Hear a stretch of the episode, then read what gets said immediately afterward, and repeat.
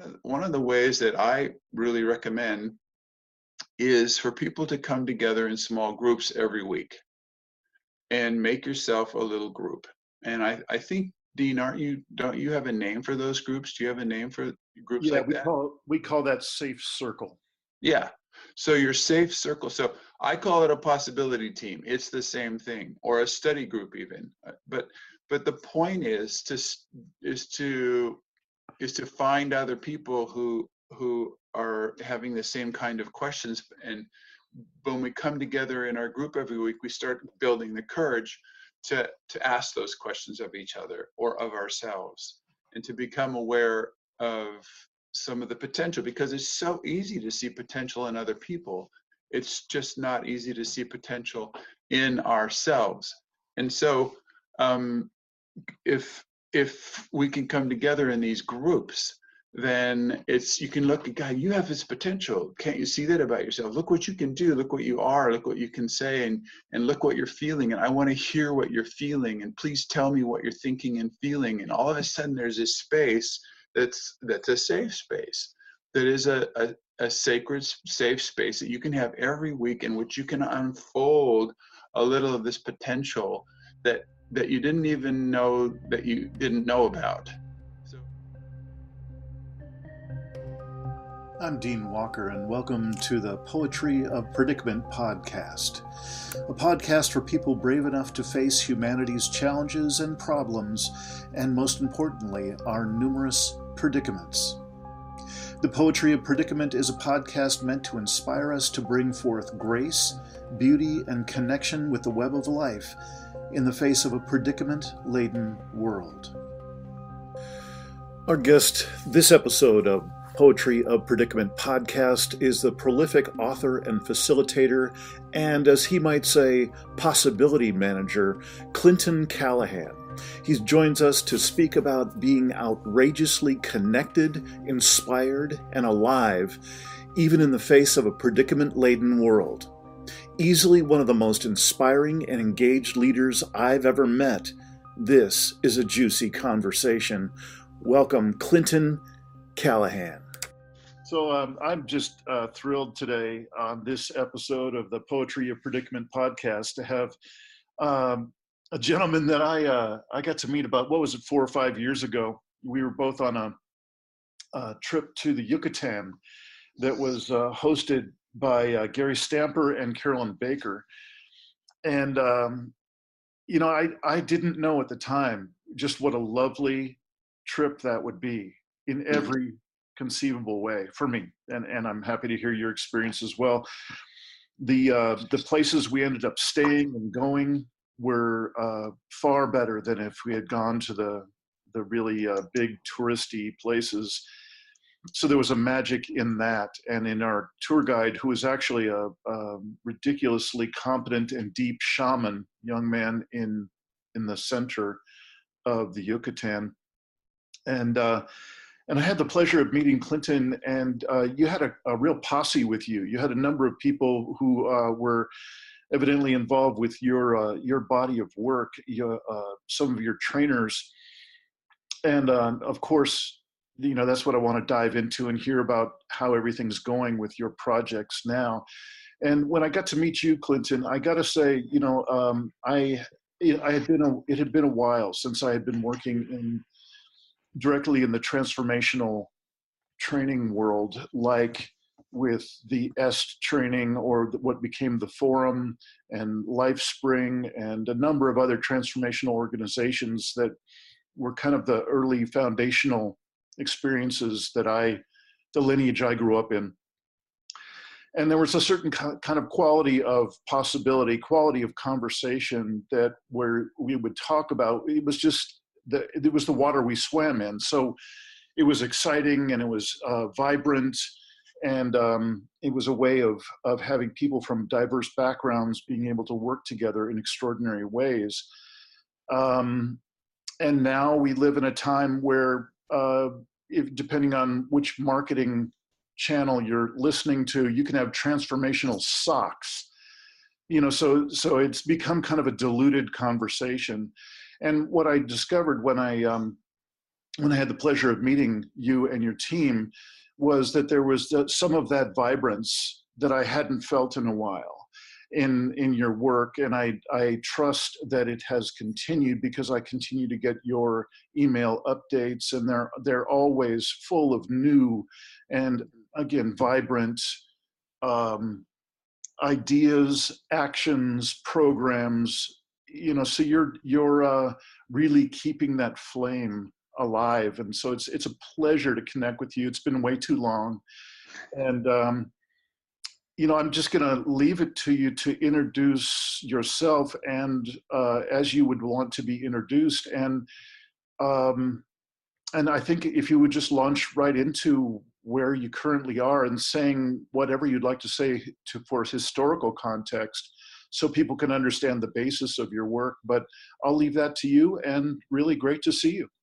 Yeah, nice to see you too. I was thinking while you were talking here how it was way back in 1975 when I was at the university studying physics, and I remember signing up at the university for for something I really wanted to study. I sat down at the registration desk, and the lady said, "Well, what what do you want to learn?" And God, nobody'd ever asked me that before. I I said, "Well, well, to be honest, I want to learn magic." I want to learn transformation and evolution stuff. I want to guide healing processes and I want to do paraphysics and metaphysics. And she goes, Hold on, we have physics. And so they, I signed up for physics. And after after some years at the university, I realized I wasn't really learning what I, I came there to learn. And I was I got pissed off enough to put up a little poster on the wall and said, that I'm not learning what I wanted really to learn. And anybody else who had the same thing going on, we could just talk about it and see what could come out of it. Well, 75 people showed up at this meeting, and I'd never given a talk before in front of a group. So I was pooping in my pants, you know, it was really serious sweat coming out. And uh, I don't remember what I said, but we started to meet once a week and doing experiments of the kind that in our case did not have to do with uh, drugs and sex and rock and roll even though this was back in the 70s it was more it was more more expansion awareness expansion exercises and deepening our abilities to communicate and connect and be present and pay attention to our attention and just whatever we could we could experiment with and it was fantastic. And whatever worked i just started i have a kind of a neurotic little writing uh, habit and i just started documenting everything that work, worked. And it eventually over the years wherever i would move into a different city i would always put up a little poster somewhere something similar and people would always show up. And over these over the years this has developed into what's called possibility management. So when i got to europe back in 1995 i uh, i was outside of the morphogenetic field of america. And when i would go into a liquid state of learning something wild i didn't have to reshape back into being an american exactly. And since i was in germany at the time I and I couldn't become a German because I was too old. I wasn't a baby anymore. So I became more myself. I think that's what really happens for people. So out of that then emerged this first expand the box training back in 1998 in Hamburg. And since then, I, at the beginning, of course, I had to offer these myself because nobody else knew what I was talking about, about the distinctions, about how to how to become a source of possibility in my life and this service to other people and also to the village, whatever group I was working with. And this becoming a source of possibility, I thought was uh, fantastic. At the same time, when I started introducing it to other people, I realized that that there were handicaps, there were blocks, there were um, serious uh, problems going on. For example, people didn't know how to feel. So, and people, if you don't know how to feel, because it's too afraid, it's too frightening to actually feel because the program from modern culture is that there's three bad feelings and and one good feeling you know anger and sadness and fear are bad or negative and that's the thoughtware that we get from modern culture and in fact being really extraordinarily happy is, is, extra not allowed because then obviously you're not paying attention to the news. You haven't you haven't read the newspaper. You're not taking life seriously and you you're probably you know on drugs or childish or being irresponsible or obviously don't have enough work to do. So being happy is, could almost be the worst of the four feelings to have. So we're we have this really high numbness bar from from childhood on to block all this stuff. And so if if these are actually if the feelings are actually rocket fuel for delivering your archetypal lineage in the world and if these are the the information and energy you need to be present and interact and it's blocked off well people can't be a source of possibility. So we ended up having to do a whole lot of research to to get people into the into being adult and present. And so this is the bulk of the first part of, of possibility management is getting people into adulthood and in presence. And and that alone is significant. It's wildly successful and amazingly powerful. It's a totally different life experience to be out of the childhood ego state or you know imitating our parents. And so so and and so for the first uh, really 10 years of possibility management that was so so startlingly new that people didn't even know what to make of it but in the last five or six seven years i think with the the more awareness of global warming and and and and these huge uh, pollution problems and conflict problems and the insanity of what kinds of people are are voted into office at high levels of government and these kinds of things. These these shocking events are are having people are w- waking up more and more. And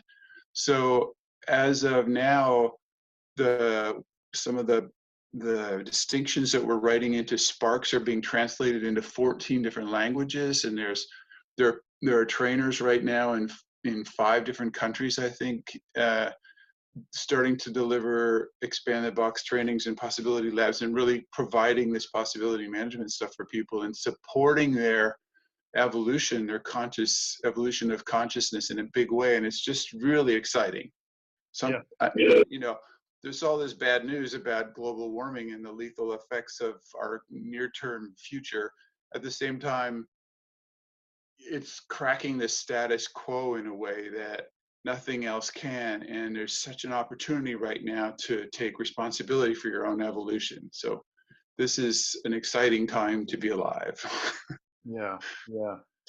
Well, I definitely got that in meeting you and your team. And um, just again want to acknowledge that it it is a special language that that you're speaking right now and i think that i have some parallel from a different lineage an, an ability to at least hear you.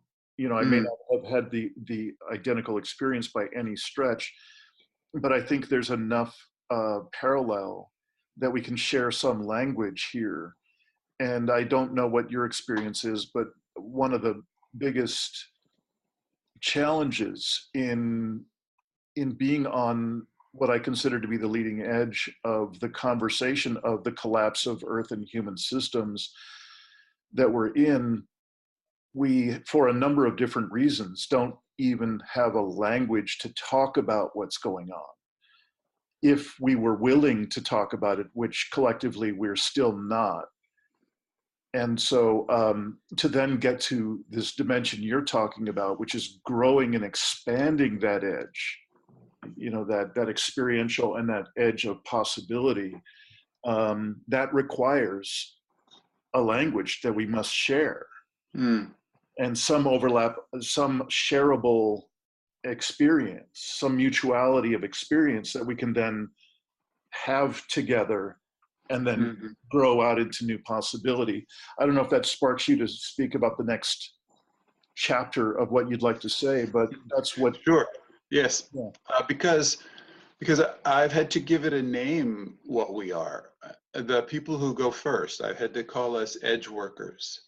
Mm-hmm. You know, edge worker is a, is the name, and I imagine the people listening to you and us now are edge workers. And if it really helps, I find, to have an understanding of, of a person who has the courage to admit that the the experience of what I call modern culture or or the I also call it the um, standard human intelligence thoughtware that we're given by uh, by unconsciously by school and parents and media that this um, if, if the person gets in, like, present enough with themselves and un, unhappy enough with that that that it will empower them to go to the edge of the existing field of awareness or thoughtware or, or that or and and then stand there.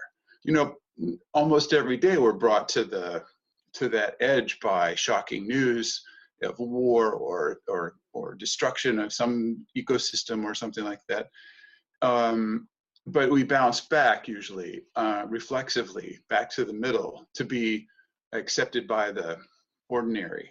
And but but more and more people have are coming to the edge and being able to stand there. And when you stand at the edge of of the culture you realize it's a culture and you realize it has an edge which is you know modern culture does not it markets itself as the hottest thing that human beings have ever invented. And it's just crap you know it's just really a marketing scam. Because because when you stand at the edge you've go oh you know this is only one of the thousands of possible ways to be alive on the planet. And it's an unsuccessful way. It's a terminal way and just because so many people are have been hypnotized and zombieized into serving a game world for which they do not know the values because you know we serve the values of every game world that we play in whether it be banks or school or politics or the grocery store or the car whatever game world we're playing in we we serve those values. And if you don't know the values of the game world that you play in you end up being a, a zombie really and yeah. so so to wake up from god i spent my whole life being a zombie and now i'm at the edge and now i have some choices i didn't have before one of which is i can go back in and pretend like i didn't see the edge or i can i can look out over the edge and oh my god look at there's other other cultures to look at and so um, the building the bridges from the edge of modern culture to other cultures uh, is a is called being a bridge builder and an edge worker. And I think that that um, I used to think that speaking to the choir was a waste of time. Do you know what I mean by speaking to the people who are already converted or already awake? But I've I've changed my mind about that mm-hmm. because if if there's anything I can do to empower the bridge builders to make them more effective at being able to speak about what they're doing or communicate about what they're doing or actually implement what they're doing, hey, this the game the game goes up. It's really amplifies. And so that's what I've been doing lately is for example, right now I'm in a, an eco village in the North Island, the north part of the South Island of New Zealand. It's called Tui Community, and they just asked us to come in and consider their context of their game world, to consider what they can do to upgrade their thoughtware and the way that they interact with each other so that they can actually be themselves more. And we just spent two days the last weekend and it was fantastic. And just a couple weeks before then, we were in Germany at ZEGG Community doing the same thing. And it's possible to take radical responsibility for the context of the culture or game world that you're playing in and it's a fantastic work to that to expand your consciousness that way to to take responsibility that way and yeah. it's my calling. It's basically my archetypal lineage puts me from project to project these days. Right. And right. it's that's what the kind of work that we're doing and i it's so great. It's really wonderful. Yeah. Uh, if you don't mind i'm i'd like to re- rewind just a little bit and recap from my listening because uh, you covered a lot of ground that I'm uh, I'm seeing time after time for these past couple of years in particular since I published uh, my first book uh, in 2017, The Impossible Conversation, mm. and it was you know really the story of my woke moment and then vetting the information about how things are happening yeah. much more quickly and more intensely than we could ever imagine and so and so what got us here and what's possible out in front. And what i've been seeing since then through the frame of of the work that i've done for decades which is some form or another of training or consulting or you know from the in the corporate domain in the organizational de- development domain and then also working in personal development.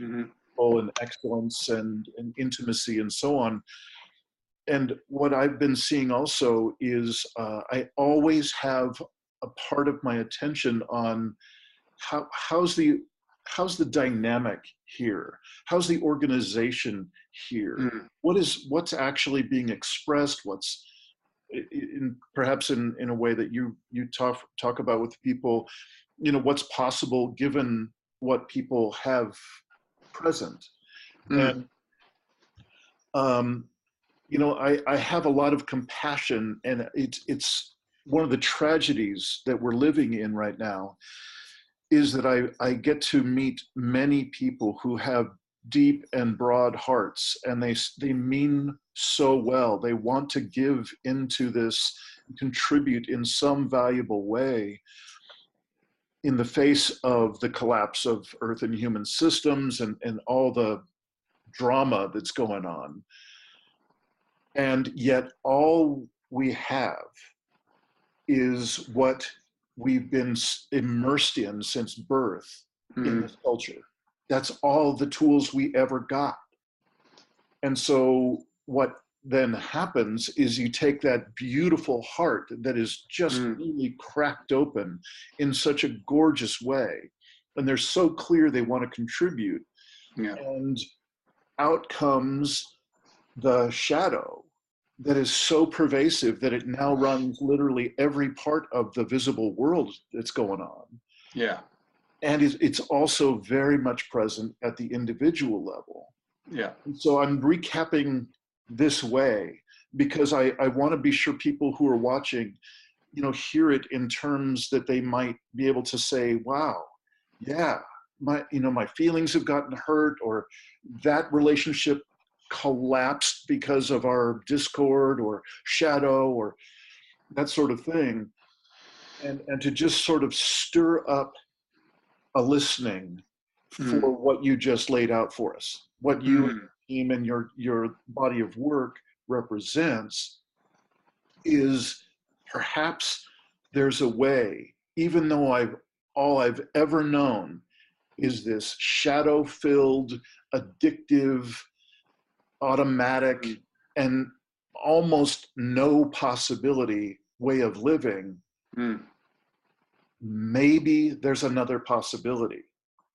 So thank you for just sitting through that. I just wanted to recap it in a way that people might have heard it in a different and more engaging way. Please continue. it's wonderful the way you you just laid that out because being having been an edge worker for so long myself, uh, I I sometimes have to build the bridge backwards from from where we are. And which is which is two ways. It's very exciting to actually realize there's so many other possibilities. And at the same time it's not going to help me or anybody to you know get so far away from comprehensibility that nobody can follow i try i'm trying to i i we have 108 websites right now that we're working on building to try to build bridges for people to get from where they are to something that is some way respective have paying respects to the to the glory of being alive as a human being on gaia on the earth now it's hmm. so it's such an honor to have a life and to be given a planet with this level of consciousness that's available. And so some of the some of the uh, the painfulness, the the downtrodden, overwhelming, burdensome um, condition of life in modern culture, which we're so busy and so much in our minds to so that's so disconnected from from our full potential as ourselves that we we don't even have a language for the underworld. We don't even have a language for the upper world. We just are just like succumb to this rapid this busyness of the middle world and it's so overwhelming for us that uh, uh, it's funny as i'm speaking the light is coming out up over the hill and the sun is shining over here. No but it's true. Okay so like it's like um uh, you know there's these distinctions that one can experience with with a little bit of practice. You can you can notice that that we are more than just our mind. Like you said we have these huge hearts so it's not a mistake from god that we have a heart and that it has feelings. And and even though the modern culture leans on us to to suppress everything it's no wonder because the the clarity and power of our feelings is exactly the transformational force that will lead us out of the dark ages that we're in right now into some kind of um, um, what looks extraordinary but is actually the the basis of adulthood presence on planet earth.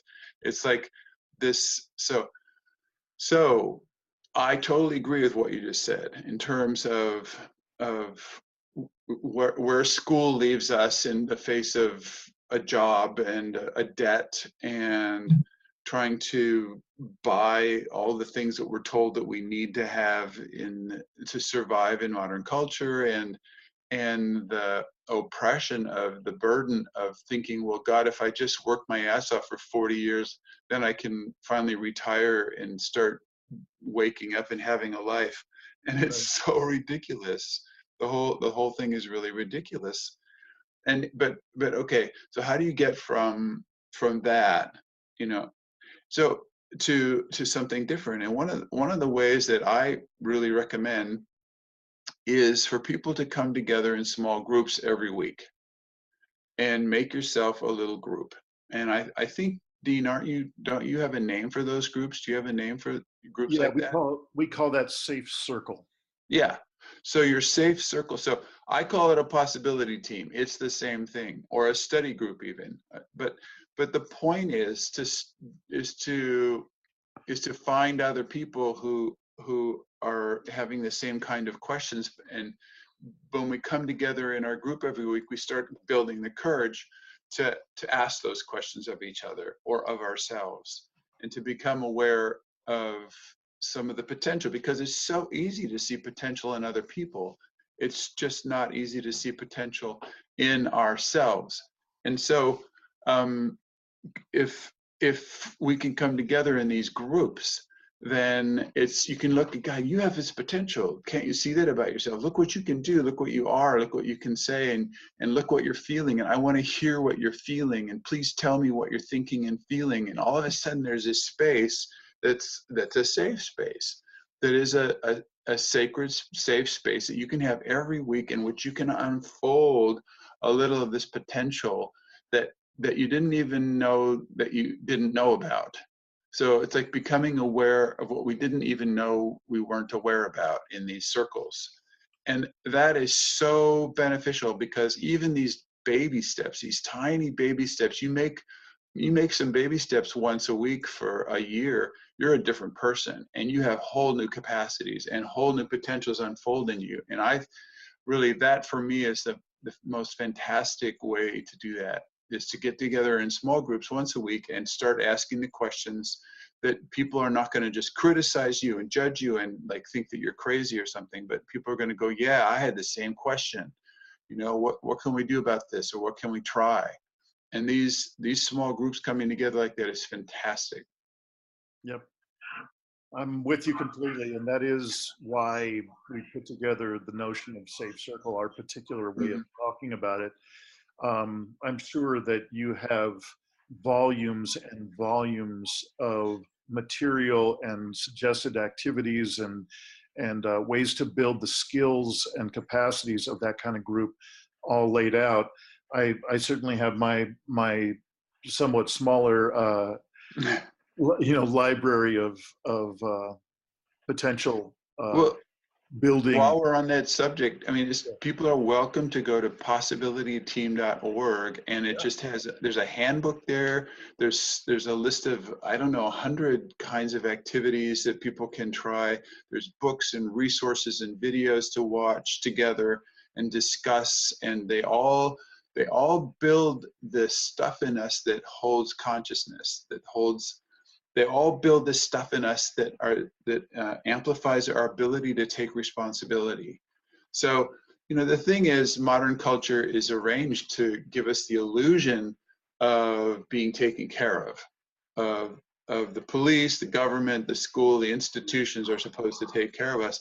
And this is such a farce because on the one hand security doesn't exist in the world I mean, one time I was on the phone call in Arizona. I was I was on the phone looking out my window, and I saw this cute little sparrow eating some little grains or bugs or something that was on my back porch, and I felt so peaceful and so happy that this little sparrow was just able to just enjoy himself safely on my back porch. And in the next instant, this hawk came and went, boom, grabbed that thing, broke his neck, and just took off. And I dropped the phone. I mean, I my world was shattered. My entire life just like, like, like, wait a minute, wait a minute. This is not part of the cartoon. You know, this is like, this is not supposed to happen.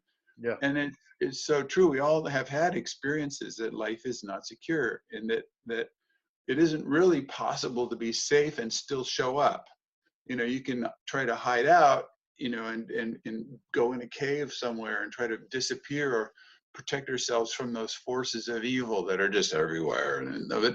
But but in fact far more far more um, rewarding is a way of, of of encouraging each other just to speak out and show up and stand up and take a stand for what we actually were born for and but it's these groups that do that. The groups will listen to each other and the groups will say yeah do this a little better like be more clear like actually let your anger come out a little more you know? Or let your sadness come up and say what you're really feeling about this and then we'll help each other speak and share and show up more. This is nutrition. This is this is vitamins. This is like uh, this is empowerment in a in a whole other way because you know eh, we're all going to die one one way or another the, the end is known the, and so and so what are you going to do before then is the question. Like you know so hiding out in a cave is one thing and and and you know having a daring adventure is another thing. And so um so i just i just really encourage people to make it safe to be bold to make it safe to be you know what i mean is uncriticized to like actually take a risk to dare to be to reach in yourself and find out what you were born for. I don't think i don't think you were born to wait around until you're retired and then you be, you're so bored you just die you know because you, you don't even know how to live. So when you're you don't have to work anymore you, you don't have any idea what to do with yourself and you just fall over from some disease you know? So um, are so many possibilities that are uh, right in front of us, right? Really, each moment in front of us. That I mean, I'm. If you put me in line at the post office, or you know, I'm I'm talking to people. I I turn around and I do experiments in line at the post office, and I I say, look, I.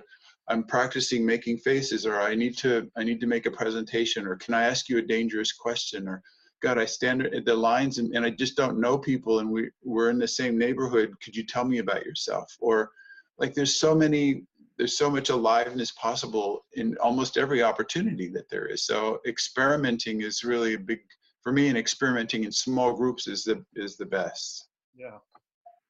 If you don't mind, I'd like to stop there, you know, just pause and, and explore there for a minute because uh, as as much as this last year has been a pretty interesting year of apparent growth of some some kinds of interaction and some kinds of awareness and even possibly uh, uh, political orientation for people shifting.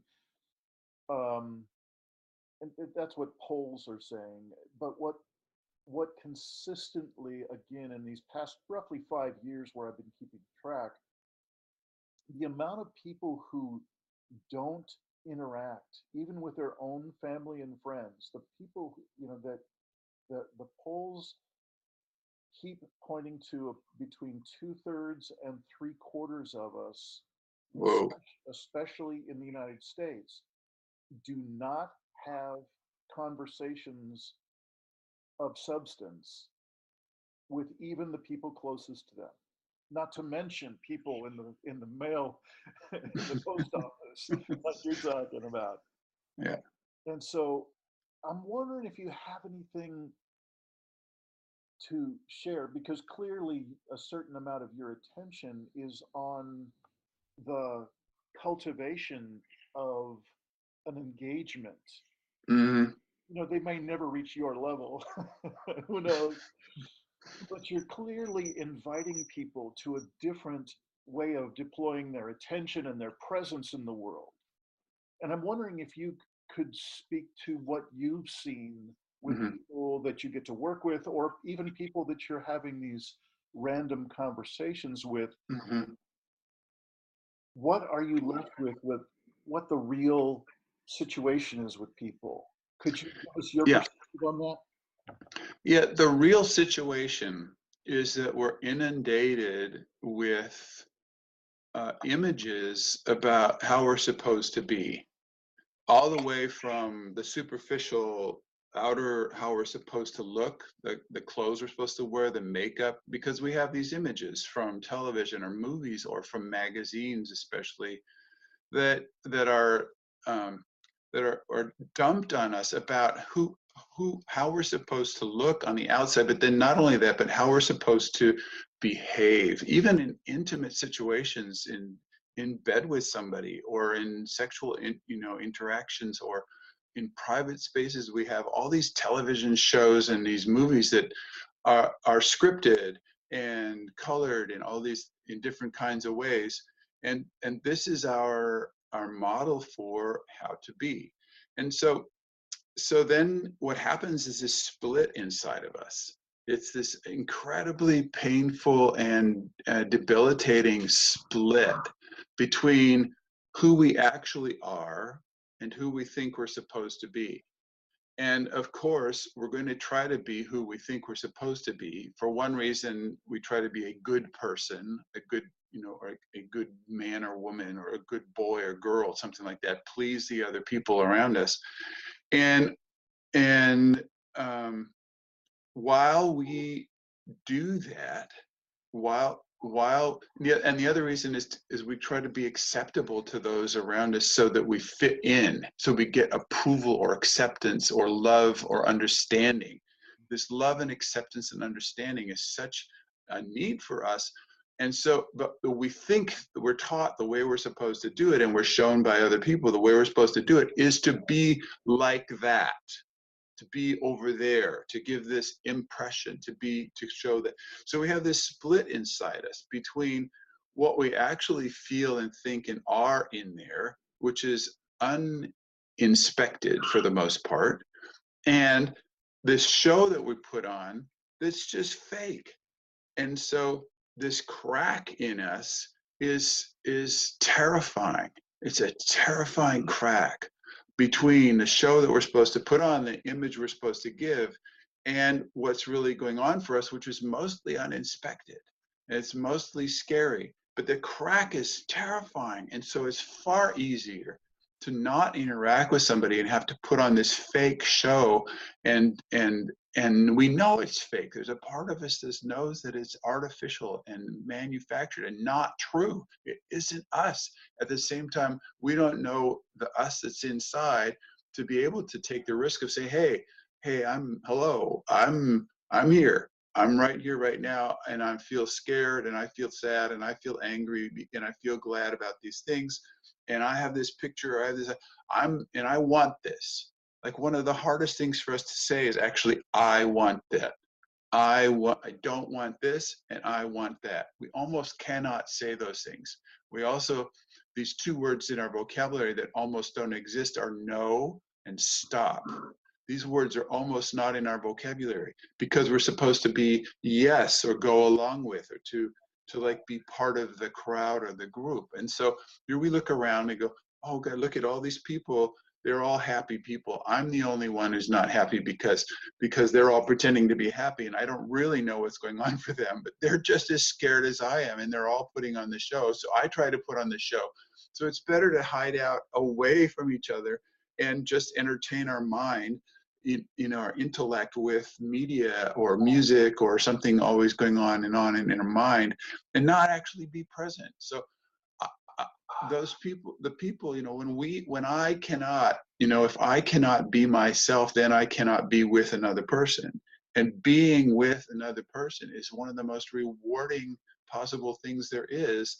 And but there's this gap in us between the show that we're trained to put on as a mask and as the illusion that we're happy or that that uh, I know what's going on or that I'm in control of my life, this illusion, when in fact the reality of it is so far away from that that I don't know who I'm on. I'm not in control of my life and I don't know who I am. And so this the the gap is such a shocking, scary thing that we would just rather hide out. And and it doesn't have to be that way. It really doesn't have to be that way. Um, there's so many. Uh, there's uh, there's more and more people taking the risk to to to to uh, like abandon the mask, abandon the show and the shell, and go through this scary part of trying to find out what's really just there. What's really who am I really? And even if it's smaller or it has pimples or it's it's afraid or it doesn't know, you know, that taking the risk of saying that, hey, I have pimples, I I don't look really good, I don't know how to have sex in bed because I, I I'm not like the sex movies, you know, I'm not like the pornographic movies. I can't do that. But you know, what I can be is present. I can be here with you. And and hello, you know, hello. And it's over and over again going back to back to the simplicity of my of my own noticing what i'm noticing and sharing that with another person and finding people who are are are able you know interested and able to just share what they notice and and notice what they notice and share with another person. This is so powerful and precious. And it's it sounds ridiculous almost. What are you noticing? Well i notice that that um, the sun is shining in my face, or I notice that that my voice is echoing in the room, or I notice that my I'm sitting on a hard chair and it's not so comfortable, and I notice that I have so much that I want to tell you and I really care about, and you're listening to me. You know, these are so important things, and um, this is this is the this, anyway. This is what I'm. This is the this is the key. This is really to me. It's the biggest key is to is to realize the two things in this gap in between the show and who I really am, and this gap in between, and dare to come back into who I really am, even if it's not like um so spectacular as like in on the TV or in a movie or, or so perfectly beautiful as the computer augmented graphics that we see everywhere. You know, it's, hey, you know, here we are. Let's get real, and that's a fantastic foundation to stand on and be together. It's so it's so rewarding and so um, possible. It's just so possible. Yeah, I, I really appreciate you taking us to that that particular spot. Um, I I don't think we've ever really talked about um, you know kind of the the layout that I use in, in my books and, and in my my own body of work but it in this particular zone, I, I bet you it's pretty similar. It, I just find there's that preciousness you're describing by being truly present in the moment. It is the ultimate in simplicity. You know, that's what the whole Zen thing's about, right? and um, there's, uh, I would just like to to give you the the short version of uh, kind of what got us here for my you know in in my jargon and so on and just see if you could riff off that and and maybe just see what you're inspired to say i in writing the impossible conversation, I kept asking myself the simplest questions I could muster that went to as close to the center of what I was doing as I could, like what got us here? Once I established that what it, what we're in is not just a bunch of problems, but actually predicaments, I started asking, so what got us here? Because this is insane.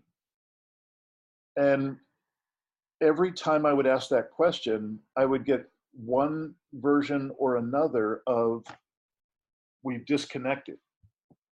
We either disconnected from, and I, I just made a few categories just for ease of conversation um, that we've disconnected from the primary sources of meaning in human life.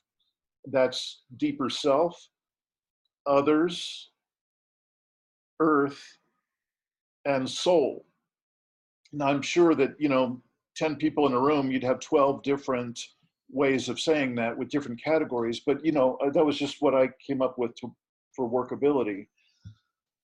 And the the one piece of really good news that I found in this process is the the this crystalline this um, absolutely ecstatic simplicity in in the recon in the actual reactive reconnecting in any of those domains it can look like oh my god you know yes it's predicaments we're all going to die and everything's so complex and will, there's never you know all that and again the good news that I knew from my experience before, but before I didn't have the collapse of Earth and human systems breathing down my neck. But even now, with all that pressure, that sweet, simple truth is there every time I touch even a drop of that reconnection. So I don't know if that sparks you to say anything, but I wanted to kind of give you a sense of, of the words I often use and so on. I have this picture that Gaia, which is the spirit of the earth, has been doing experiments the whole time to try to get an organism that is complex enough to become conscious of the consciousness that's in the field around all the time. Mm. And I it's a dangerous thing for a planet to do because if the initiatory processes that um, the two basic initiatory processes are avoided, then the organism can go off into its own ego or its own, if its own uh, like a separate reality from the earth and from the human, the, the life as an, as an organism on a planet that's so interconnected and so interwoven and, and not independent. And these the two initiations are I am not my body. So so the body is there, but the thing that's talking is not the body. You know, the thing that's that's talking is the thing that has is the consciousness that can can be reflected or manifested through the body and, and the other disidentification that's necessary as an initiatory process into adulthood is I am not my mind. I am not my belief system. I'm not my uh, self-image. I'm not my comfort zone. You know, I'm I'm not my worldview. And so that's the second uh, initiatory process that is mandatory to become adult. And so these initiatory processes have been banned from society for about 5,000 years, ever since we started organizing ourselves in hierarchical structures. And the, the, the using hierarchical power structures in any kind of an organization is a, is a terminal design error because hierarchical structures can be hijacked by those who are best at doing whatever it takes to get a position of power in the hierarchy. And it turns out that the 3% of the human population that have a disconnect between their heart and their mind the sociopathic, psychopathic personalities, those are the those are the style of personality that is most capable of doing whatever it takes to get power. So if you have a hierarchical structure in your any organization, it will be hijacked by psychopaths, and that's what's happened to to humanities uh, organizations around the world, especially the last 50 years, have been completely taken over at the top levels by psychopathic personalities who have no agenda at all of creating a bright future for humanity. And so all of our supplications and all of our propositions and offers and proposals and requests and demands even that have an immense amount of research and intelligence for creating a, a, a bright future together um, don't cause any result uh, resulting change because it's it's it's the the hierarchical power structures only defending the psychopathic agenda, which is basically more power and more uh, money and resources focused at the top, because the, the psychopathic personality is is terrified. It's terrified of being discovered and terrified of being different and terrified of losing control because if it if it doesn't have control then it would have to be present and presence is is intolerable for a psychopath because they're disconnected from their own heart so they have no capacity for being present. Right. And it's so visible as soon as you know this it's so visible in what we see. But yeah. Just I'm just curious if you wouldn't mind uh, exploring a, a, little piece that I think might fit right in this spot in what you're laying out. Because um, as I lay out my version of that story, um, I bumped into, you know, there's a lot of talk about how uh, we're we're storytelling beings, and the stories we tell ourselves, and so on. And um, some of that I can kind of get, and it's strong, and some of it I haven't quite really understood or gotten. But that's a whole nother story. The the piece that I want to run by you is um, if a core narrative is an important part of the construct of our culture, let's just say for a moment that it is. I'm proposing that somewhere in the in the early to mid 20th century, we actually collectively forfeited the, our uh, individual or familial or cu- cultural core narratives. Whatever we brought to the United States in particular, to be able to say, you know, yeah, we did it like this in, in Italy, or this is the way my culture always did it, or whatever. And that especially people who are driven to succeed in, in the corporate model that kind of thing that what we actually replaced the uh, the ambient or the individual stories with is some some version of the corporate charter. That really the only dynamic that was allowed uh, that has been allowed to be in the center of our culture is you toe the line in the corporate structure, and your job is to provide uh, profit for the shareholders, for the owners of the corporation, period. And if you're good at it, you get rewarded out the wazoo. And if you're not so good at it, you go further and further down the ladder until you're kicked out. And so I think that's that's one way of seeing this you know what we see in the news daily about how many homeless people there are, people struggling, and everybody doing 80 hour weeks, and on and on it goes. And so, what, to, what that does to me is it, it expands it from the 3% who are truly psychopathic, like, no question, that's a sick MFer, you know?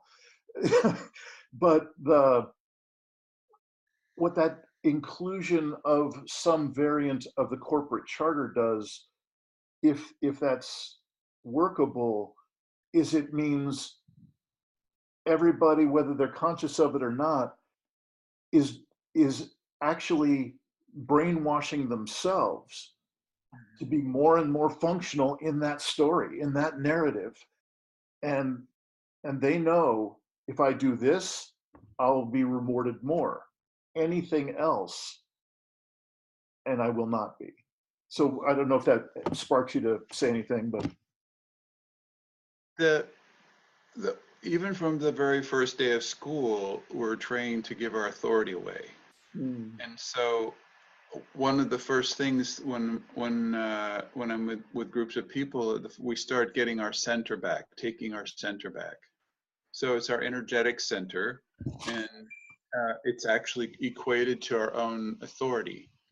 And so when you take your attention and put it on your energetic center and find out where you gave it, which is often, like you said, to a story that somebody else invented for their own benefit um, you can take your attention and find your center wherever it is and use your intention and move your energetic center and put it on your physical center. Mm-hmm. Suddenly, you have a different experience of yourself and you're connected to the world in a different way, and that's called being centered. Mm-hmm. So, if you're a ballerina or a martial artist or um, an acrobat or something like that, then you know what it feels like to be centered. But the moment that that you face another person, like a boss or a uh, somebody who's judging you or criticizing you or blaming you or insulting you, is so we haven't been trained to keep our center even in the face of criticism or feedback or stories meeting a person whose story is different from ours who seems to have more authority than we do because they're backed by a bunch of other people who have their story. So this thing about being responsible for the stories that we hold and tell that's we can take responsibility for that. And so do i have to have a story that matches your story?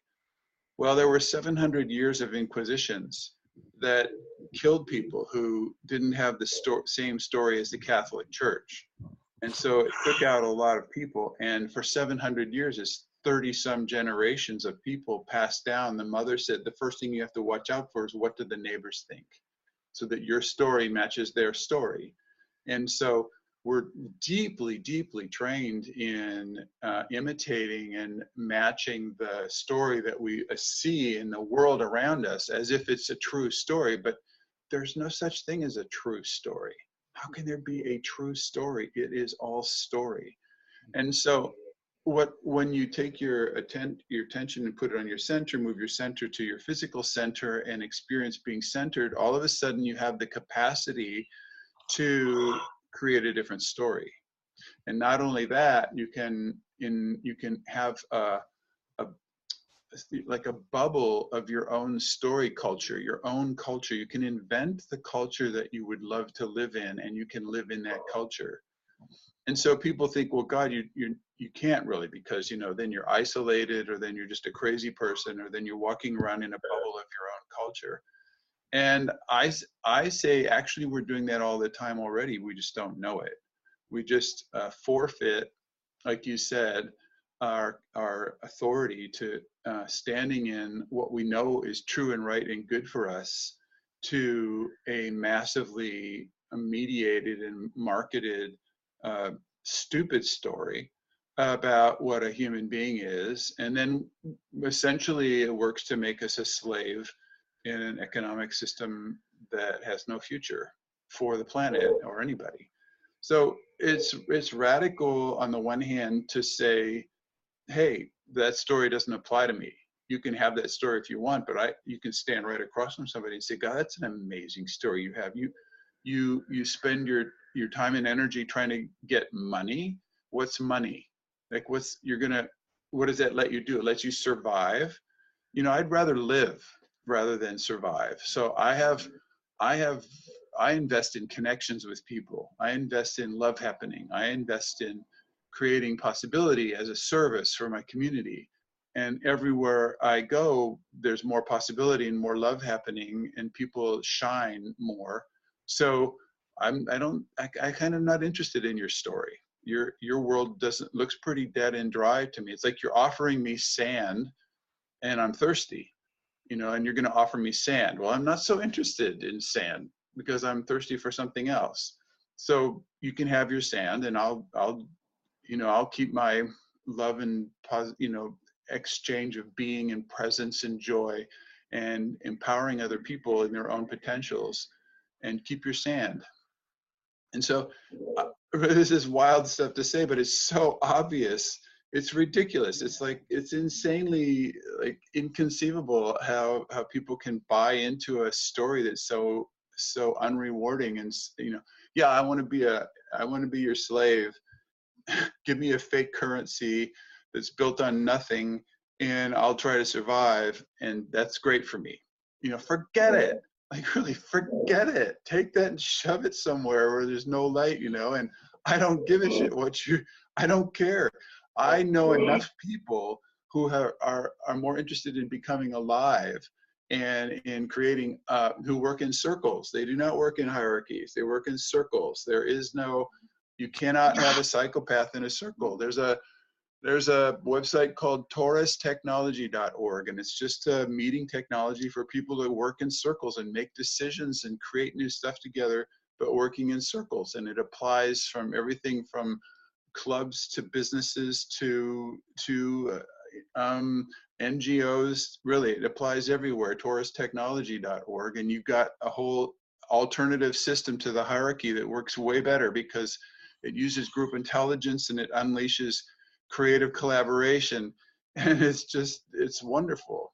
So there's a there's a I think we're just at the edge of coming out of the dark ages and this dominant um, story, like you said, uh, is so unbelievable these days. It's so it's so false. It's just like so. Uh, it's the opposite of life.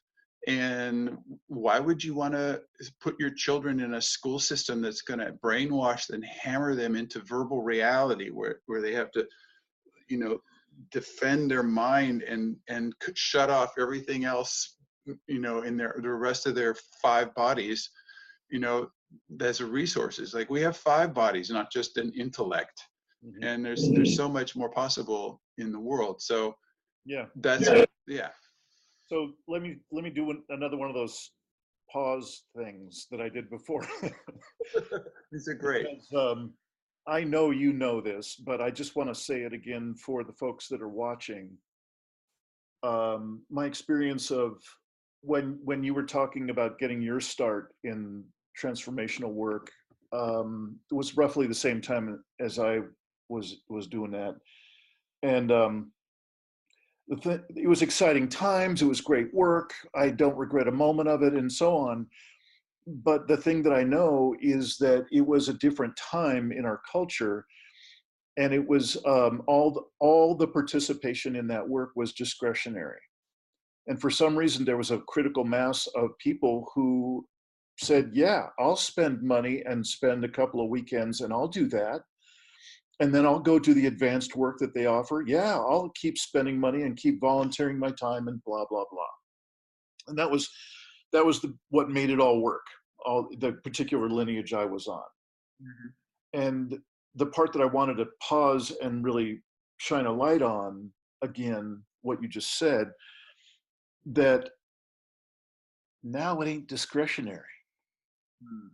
Now, I think you, I'd, I'd be amazed if you weren't in the same mindset of seeing like a tsunami of people waking up and realizing, you know, just any, take any young person who's thinking about college and it, it, it's just the first 30 seconds of the conversation of do i want to get $150000 in debt for the unlikely possibility that I'll actually find a job that will allow me to pay off that debt. And wait a second, aren't there 16 different things I know about that are making it unlikely that life will be the same for my that was for my parents for me in 10 years? It, everything's looking worse. So that that kind of uh, thought process is dawning on people no matter where they are on the on the spectrum of ever having heard of anything transformational or any, doing any personal growth work or no matter what their political orientation it's really down to a wait a second. Which up till now just even saying wait a second was heresy you know families would freak out and explode about wait a second what are you trying to stop us for? We we need to get you on that train. And i'm seeing especially in the light of way the way you just said it we're what we're looking at is especially in the privileged and developed countries like the states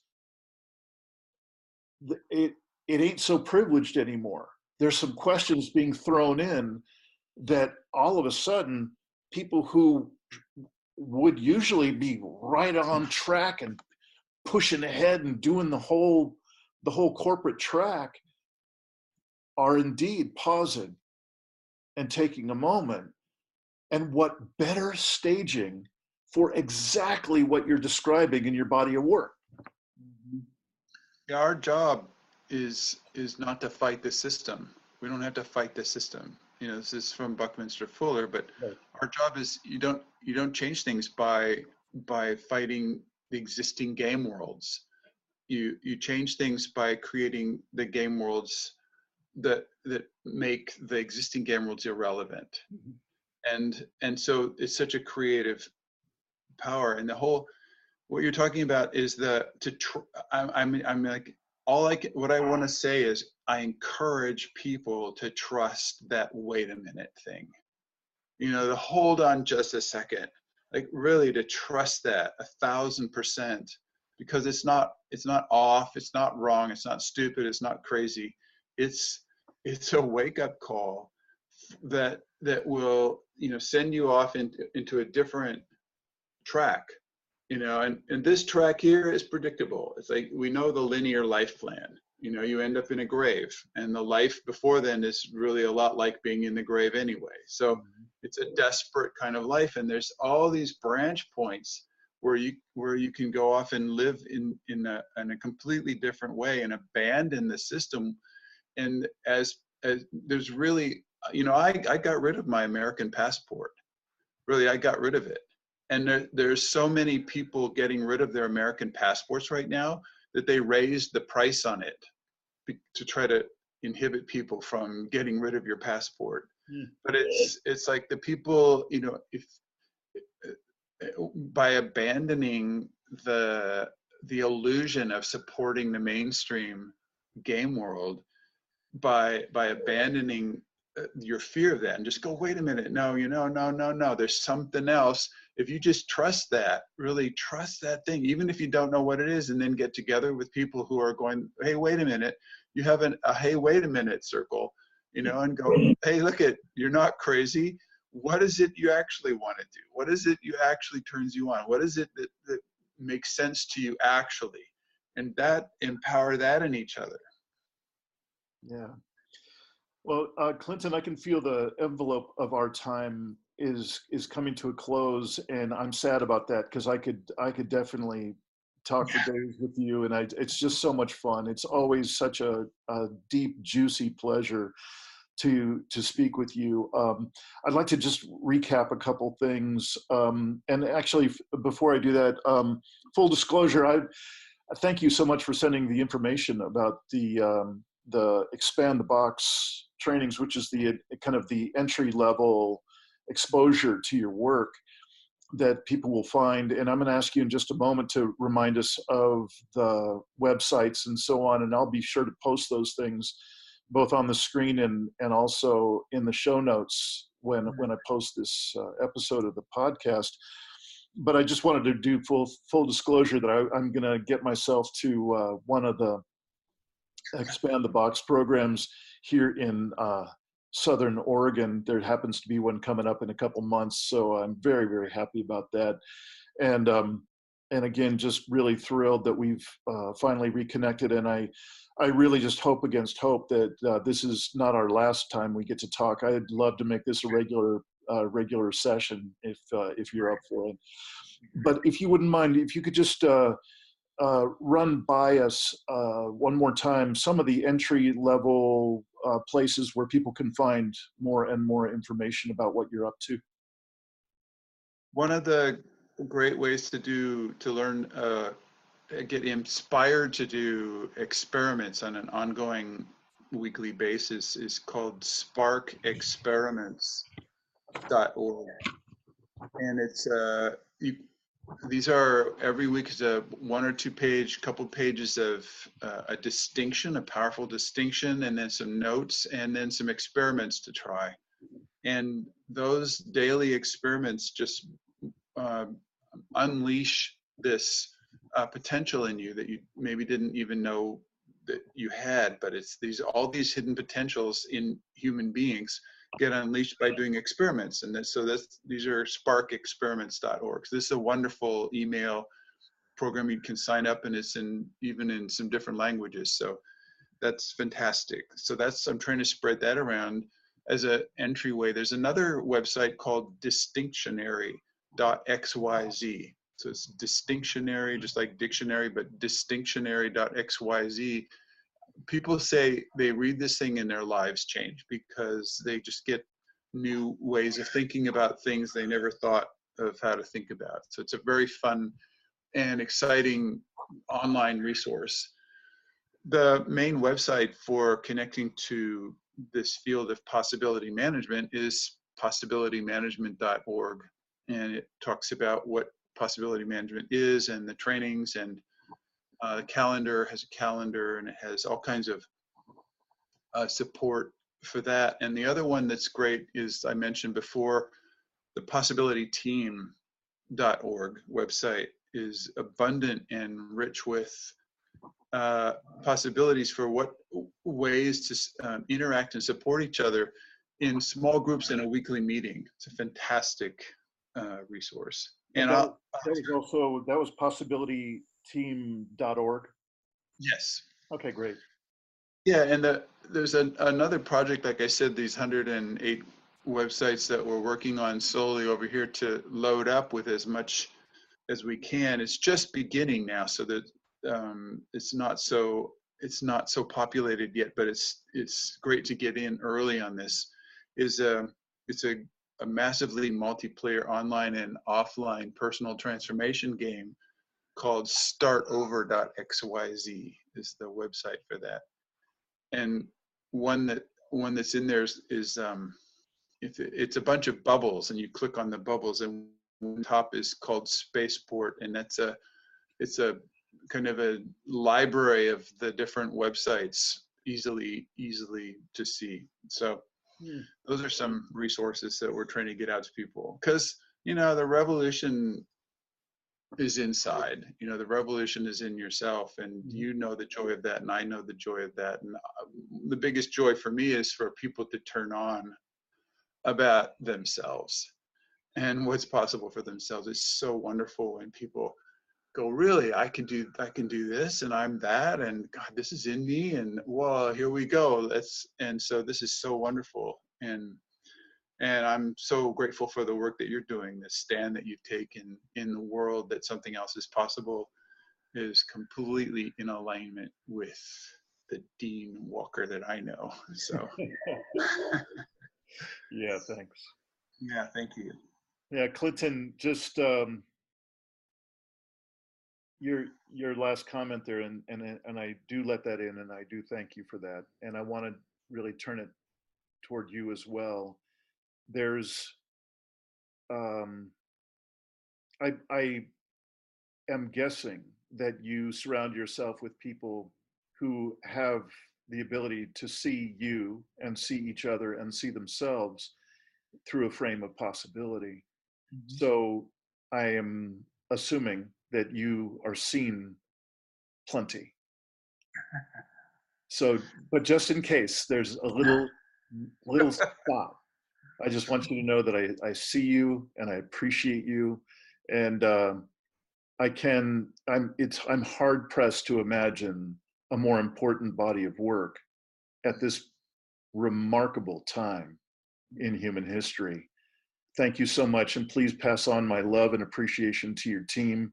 And I really look forward to being exposed to your work in a couple months. Thanks for thanks for being with us here. Great. We'll talk to you again soon then. All right, brother. Bye.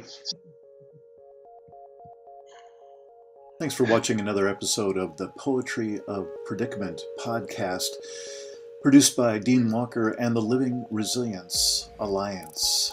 www.livingresilience.net. Music today from Michael Hedges, as always, and also Port Blue into the Sea. Also available on our website, www.livingresilience.net, is a wide array of articles, online learning series, arranging group and individual resilience coaching, and sign up for our every other Tuesday free support group that we call Safe Circle Calls.